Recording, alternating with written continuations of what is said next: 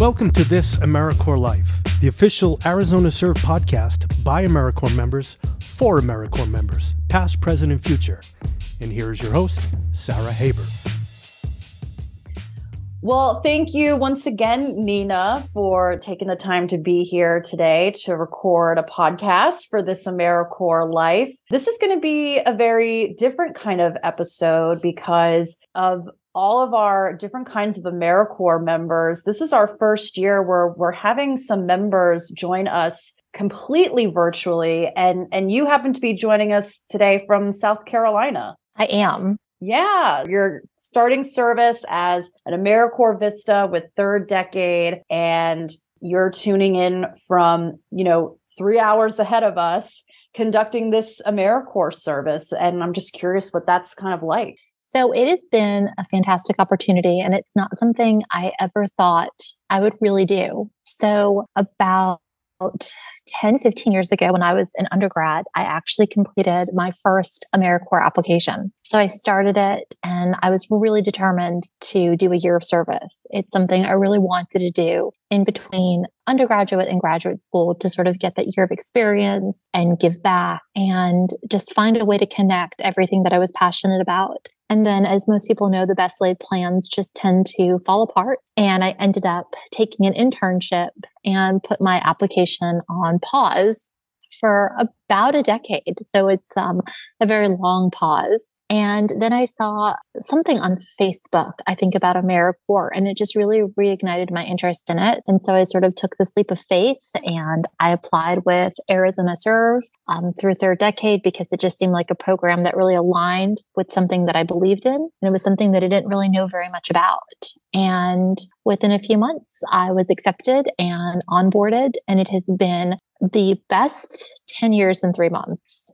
And what did you go to school for? What is your background? I was looking at your application and you have quite an abundance of experience under your belt. Like experience is such a nice word for older. Um, so I went to school and I have my um, bachelor's degree in political science. And then I took an internship with our Office of the Solicitor. So on the South Carolina side of things, that's what we call the prosecuting agency. And from there, I ended up going and getting my master's in public administration. And I took a position following my master's with the Office of the Governor managing a foster care review board program. So we reviewed cases of kids that were in foster care and advocated for permanency and safety um, in the court for them. So I did that up until about seven years ago when the opportunity arose for me to come back to the solicitor's office where I interned and actually become um, director of the program that I interned for. So I worked with kids that were first time juvenile offenders and rather than going to court, we put them in a diversion program to help them build accountability, um, learn from their actions. And it was a two part sort of program. One is to help them really learn from their mistakes, support the victims, but also keep them from getting further entangled in the court system so that you don't have long time juvenile offenders and that court resources can be directed to some pretty serious cases. So I did that for seven years. And then this AmeriCorps piece opened, and it was really just sort of this nice opportunity to segue into a different kind of service. Yeah, and we have some members here in Tucson who serve with Pima County Teen Court.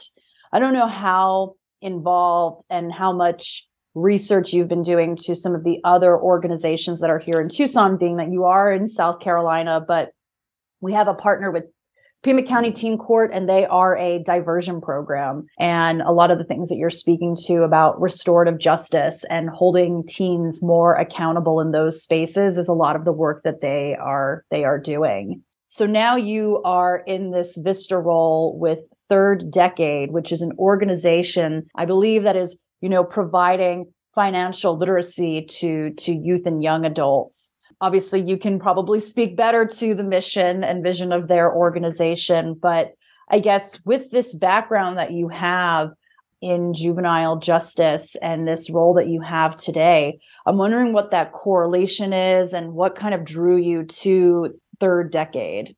So it's really interesting because I think a lot of us kind of retrospectively look back and think about our teenage years and our early 20s and think, what would we have done differently if we had this opportunity? What could we have maybe added or taken away from our lives to really put us in a different place? And one of the missions of Third Decade is building financial literacy to not only help you take care of yourself, but to build a financial capacity to help your community and help others.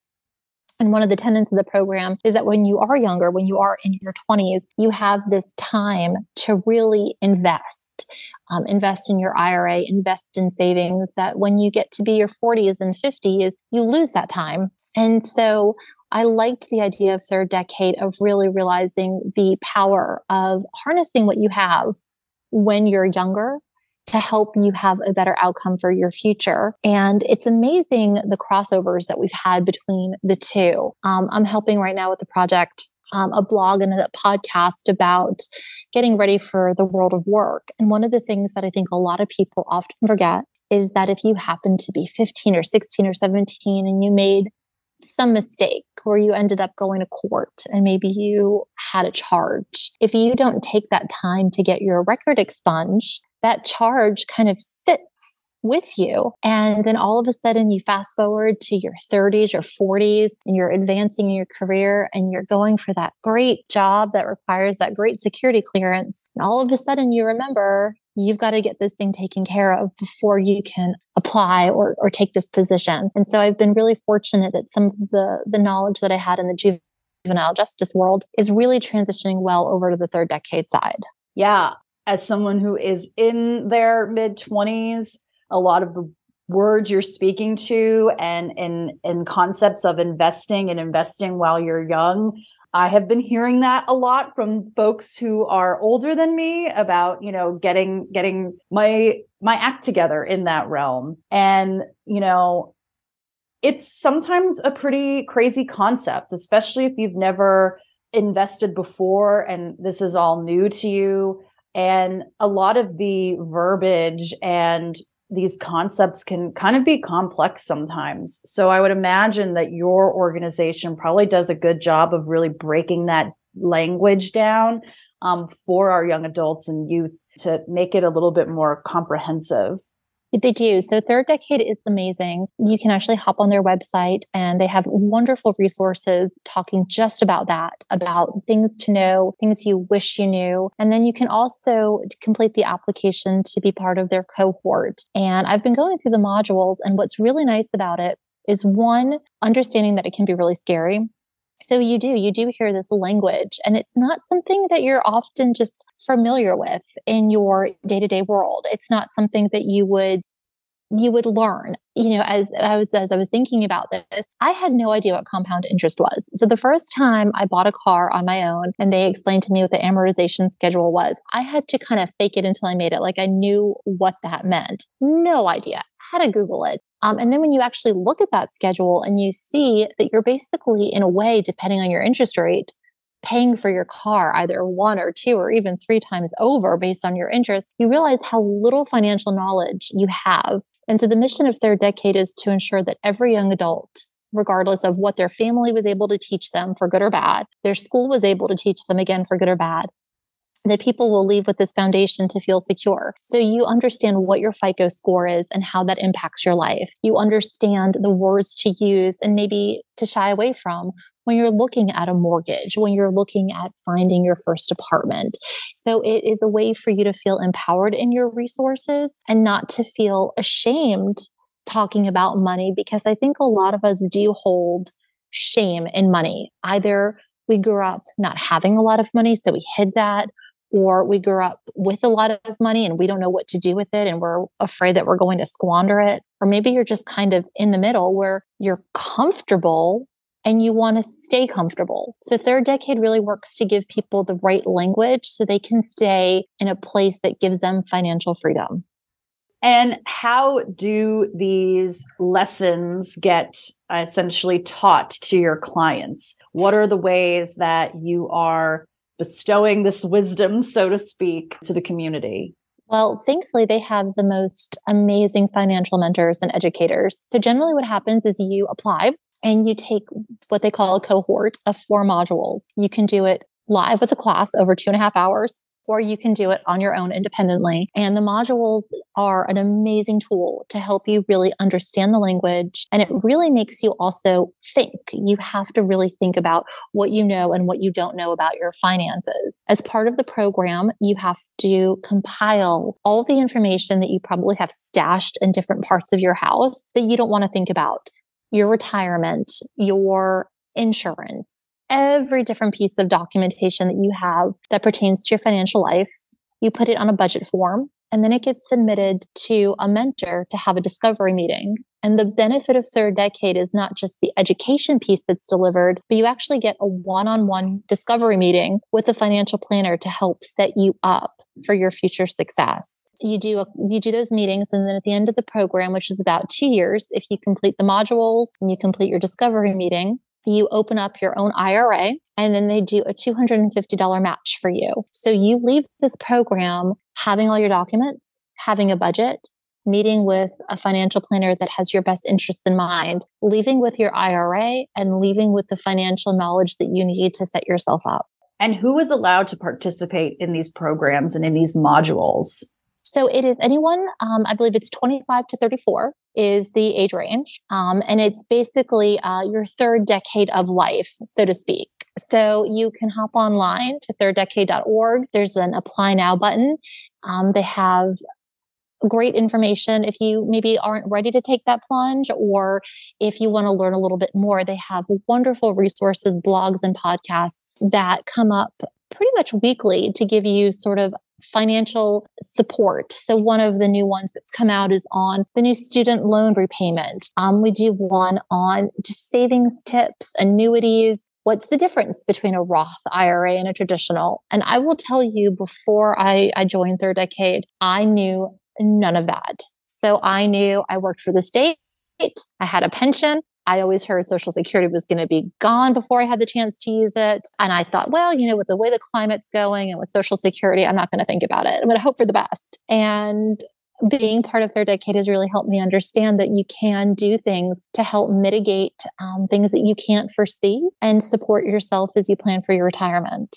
Wow, that is incredible. I feel like this is something that all of our AmeriCorps members should look into especially having to navigate an AmeriCorps budget. And, you know, I, I don't think a lot of our folks are even thinking about things like this because they're thinking about paying their rent, groceries, car payments.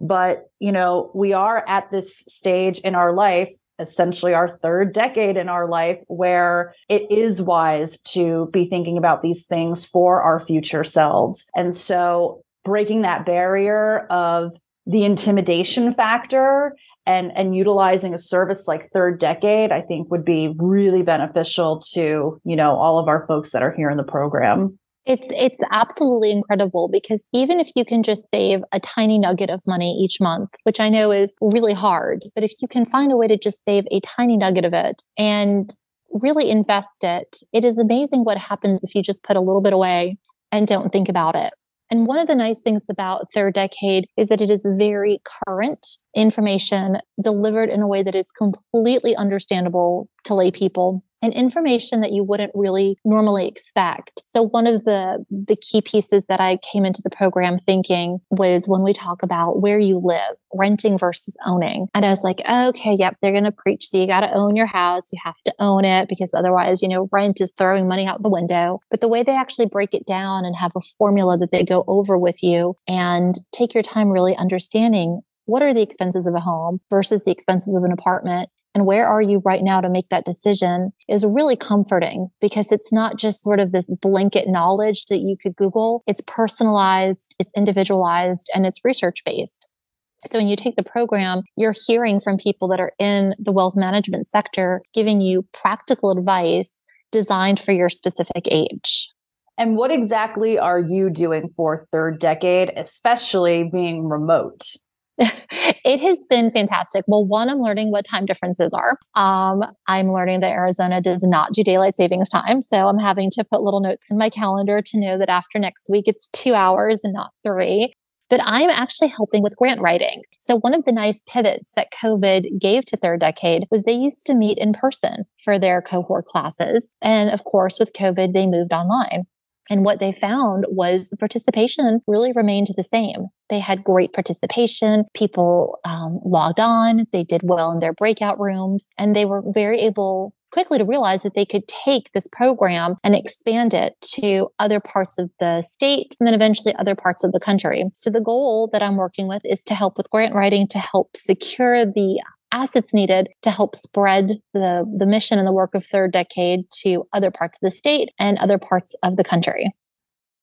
And are there other programs like this, either in the state of Arizona or throughout the country, that you know of or are either trying to collaborate or, or work with or do any research on? So, third decade is really community focused. And so they often partner with lots of different agencies that are um, having similar missions and similar purposes. But third decade is the only one that I've seen that does the matching Roth IRA and actually does the one on one discovery meetings with a financial mentor that will work with you individually based on your best interests. So, rather than just a quick um, crisis phone call, which a lot of the other agencies are focused on. Like, I cannot make my mortgage payment this month. What do you suggest I do? Or I think I might have to declare bankruptcy. What should I do? Third decade is not in that crisis mode, but it's more in that long term planning mode. And I think that's what sets them apart from a lot of other agencies.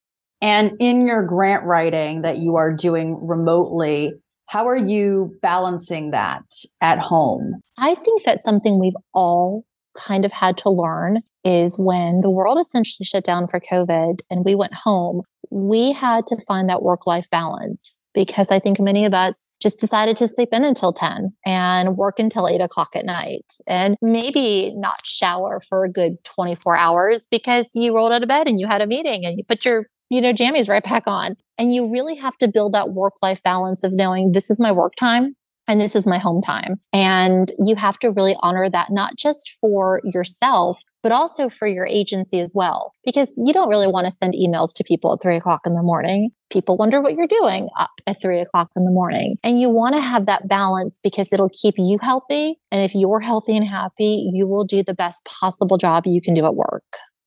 And I'm curious how the transition into third decade has been going since it is fully remote and getting to know other staff there and what you have to do to really immerse yourself there, but from a virtual connection.